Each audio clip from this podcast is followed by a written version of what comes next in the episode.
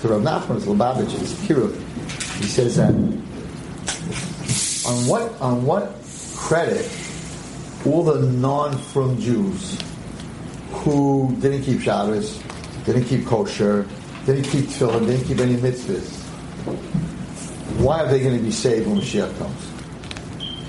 They don't deserve it. They're Shabbos. Because if the frum Jews make a Kiddush Hashem, then the biggest Chilul Hashem would be that if the religious Jews get saved, but all the religious Jews die, what are the they going to say? You took them out of Mitzrayim to die in the Midbar?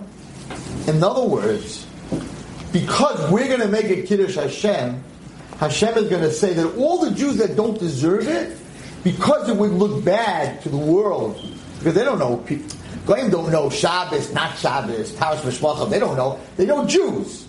And they see Jews getting killed and dying, they're going to say, what? God didn't save his whole nation, only saved half his nation. So we're going to bring Mashiach, Hashem.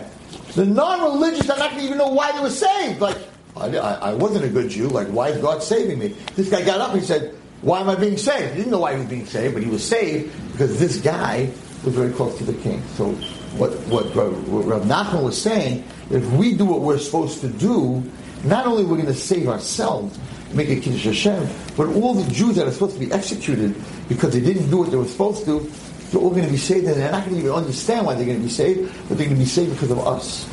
But they shouldn't be a Chilul Hashem.